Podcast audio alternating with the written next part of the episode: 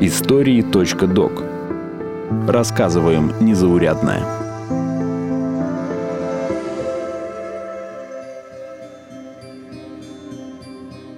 Возможно, именно погода была первым, что люди пытались предсказать. Вообразите такую картину. Почтенный вождь племени восседает на своем богато украшенном шкурами троне в пещере и кряхтит от боли. Жизнь раньше была не сахар, и, скорее всего, наши предки в комплекте с сединой получали коллекцию всевозможных переломов, ушибов и других травм, которые болели при смене погоды.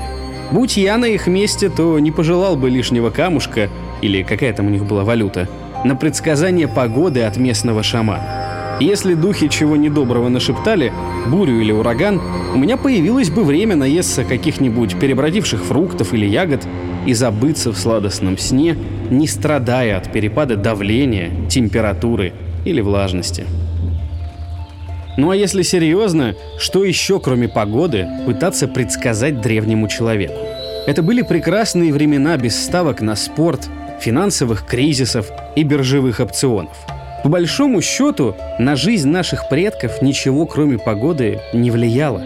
Готовить ли снасти для рыбалки или заносить вещи в жилище, чтобы не промокли. Вот что волновало человека в эпоху охоты и собирательства. Когда и на смену пришла эпоха земледелия, пожалуй, изменился лишь масштаб вопроса. Не вернутся ли морозы? Будут ли дожди или ждать засухи? Когда приступать к посеву? Шло время. Люди научились ковать железо, строить города, прокладывать маршруты по морю, силой пара приводить огромные конструкции в движение. Но погода все еще оставалась для человека непредсказуемой.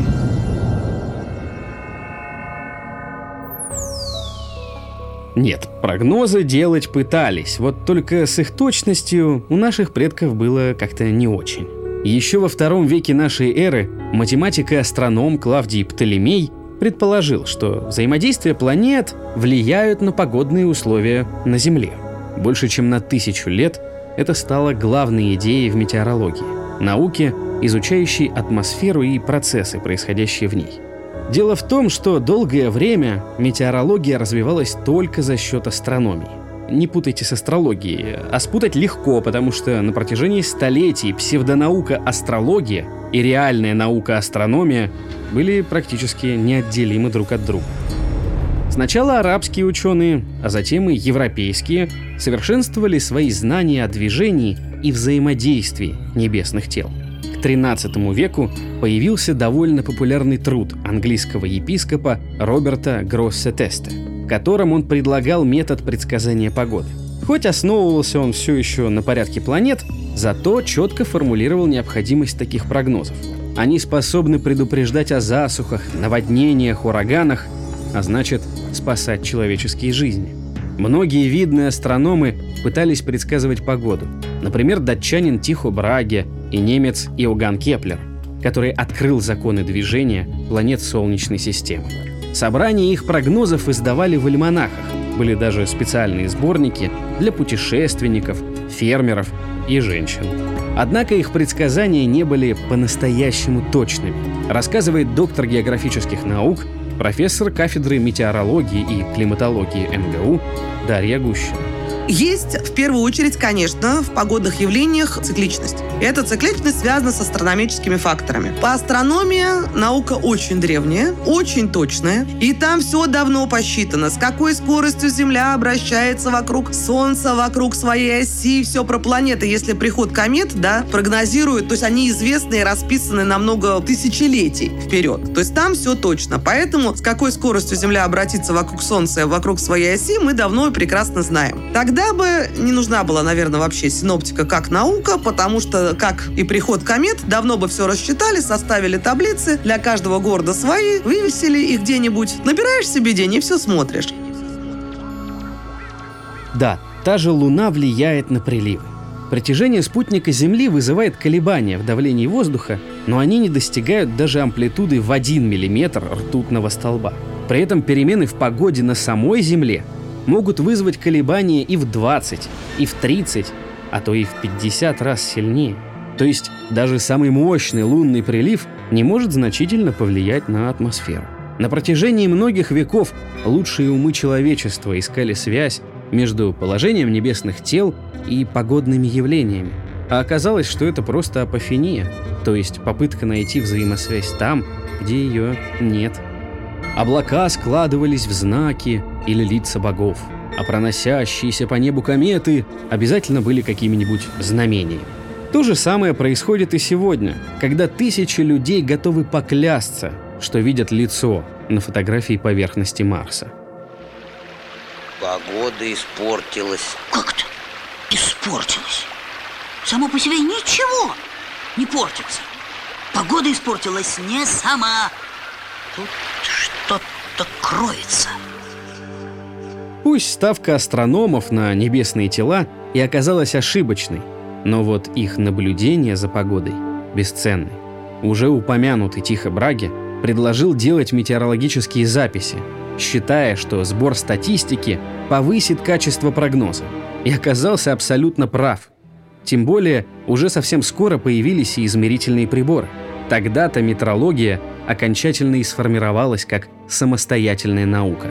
Галилео Галилей изобрел термометр, а Отто фон Герике – барометр для измерения атмосферного давления. В следующем, 17 веке, появились гидрометр для определения влажности воздуха, анимометр для измерения скорости ветра и другие изобретения. Однако астрология не собиралась сдавать позиции просто так. И еще долгое время на календари с предсказаниями опирались как на факт. Например, в журнале «Астрономический телескоп за 1814 год» предсказывали погоду на 135 лет вперед, то есть до 1946 года. В этом году господствует планета Меркурий. Весна вначале студеная, снежная, немного потом суха, тепла, ветрено, к концу приятно. Лето, хотя сначала мокрое, но потом прекрасное и теплое. Осень до половины октября студеная, далее хорошая и благоприятная погода. С солнечным сиянием, к концу пасмурная и дождями кончится.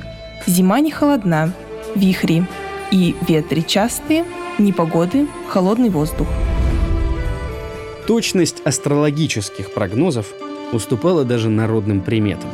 И это неудивительно, ведь приметы – своего рода сбор статистических данных. Годами из поколения в поколение передавались, например, такие. Лето дождливое, зима снежная, теплая осень к долгой зиме, гулкий гром к ливню. Или, например, привязанные к церковному календарю приметы-присказки. Мороз 31 января. Афанасий Ломонос, береги нос. Оттепель 4 декабря. Видение ломает леденье. Не особо задумываясь, наши предки собирали статистику и делали выводы. Отчасти это была та же апофения, поиск взаимосвязи. Но, с другой стороны, это были уже почти научные наблюдения. И приметы могли бы работать, если бы не изменения в климате. Иначе для прогноза погоды хватило бы еще наблюдений Аристотеля, сделанных до нашей эры. У нас в атмосфере постоянно возникают возмущения абсолютно разных масштабов. От мелкомасштабной турбулентности, которую мы, например, видим, смотря на клубы дыма, и эти атмосферные вихри всем прекрасно известны. Это я так некоторую интригу создаю под названием циклоны-антициклоны. Да, про циклоны-антициклоны наверняка все слышали. А теперь представьте, значит, диаметр такого вихря где-то от 1000 километров до 4000 километров. Значит, какую территорию он охватывает. И циркуляция по кругу. Это области повышенного и пониженного давления. Соответственно, циклон – это область с пониженным давлением, антициклон – область с повышенным давлением. Вообще, основная причина того, что у нас неравномерное распределение давления на земном шаре – это неравномерный нагрев. А дальше у нас есть облачность, у нас есть более теплые, более холодные участки поверхности, от которых нагревается, охлаждается воздух. А также есть целый комплекс более сложных процессов. Это взаимодействие океана, атмосферы, это взаимодействие теплого и холодного воздуха, это перемещение более теплого, более холодного воздуха. И вот в комплексе они приводят к такому понятию, как циклоническая деятельность, которая никогда не начинается и никогда не заканчивается. Это постоянный процесс. процесс. И циклоническая деятельность объединяет в себе это возникновение, развитие и исчезновение циклонов и антициклонов. То есть если вы возьмете весь земной шар, у вас несколько десятков циклонов и антициклонов всегда существует в разных стадиях развития. Ну, если вы даже посмотрите подряд несколько последовательных карт, они сейчас все в доступе на сайте Гидрометцентра, вы увидите, что даже за 6 часов картина может изменяться очень сильно. Вот именно эти изменения, связанные с перемещением, эволюцией, развитием и исчезновением атмосферных вихрей, с теми воздушными массами, которые поступают в силу этого перемещения, этой циркуляции. А еще есть такое прекрасное явление, как атмосферные фронты. Это раздел между воздушными массами, где происходят самые экстремальные, скажем так, явления, самые резкие изменения погоды, опасные явления связаны именно с атмосферными фронтами. И они тоже изгибаются, перемещаются, усиливаются, ослабляются и так далее. Да, статистика – это хорошо. Она действительно важна, особенно для долгосрочных прогнозов. Но для таких хаотичных процессов, которые происходят в атмосфере, одной статистики недостаточно. Чтобы вовремя замечать изменения, нужно проводить метеорологические измерения постоянно. И их проводят. Причем начали довольно давно. В 1724 году в России была основана первая метеорологическая станция.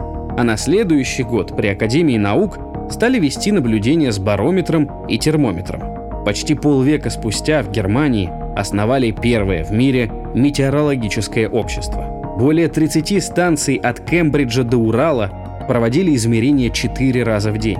Еще 70 лет спустя, в 1873, в Вене состоялся первый международный метеорологический конгресс, на котором договорились о единых сроках измерения и телеграфном коде. С этого момента наблюдение за погодой и ее прогнозы стали общемировой задачей.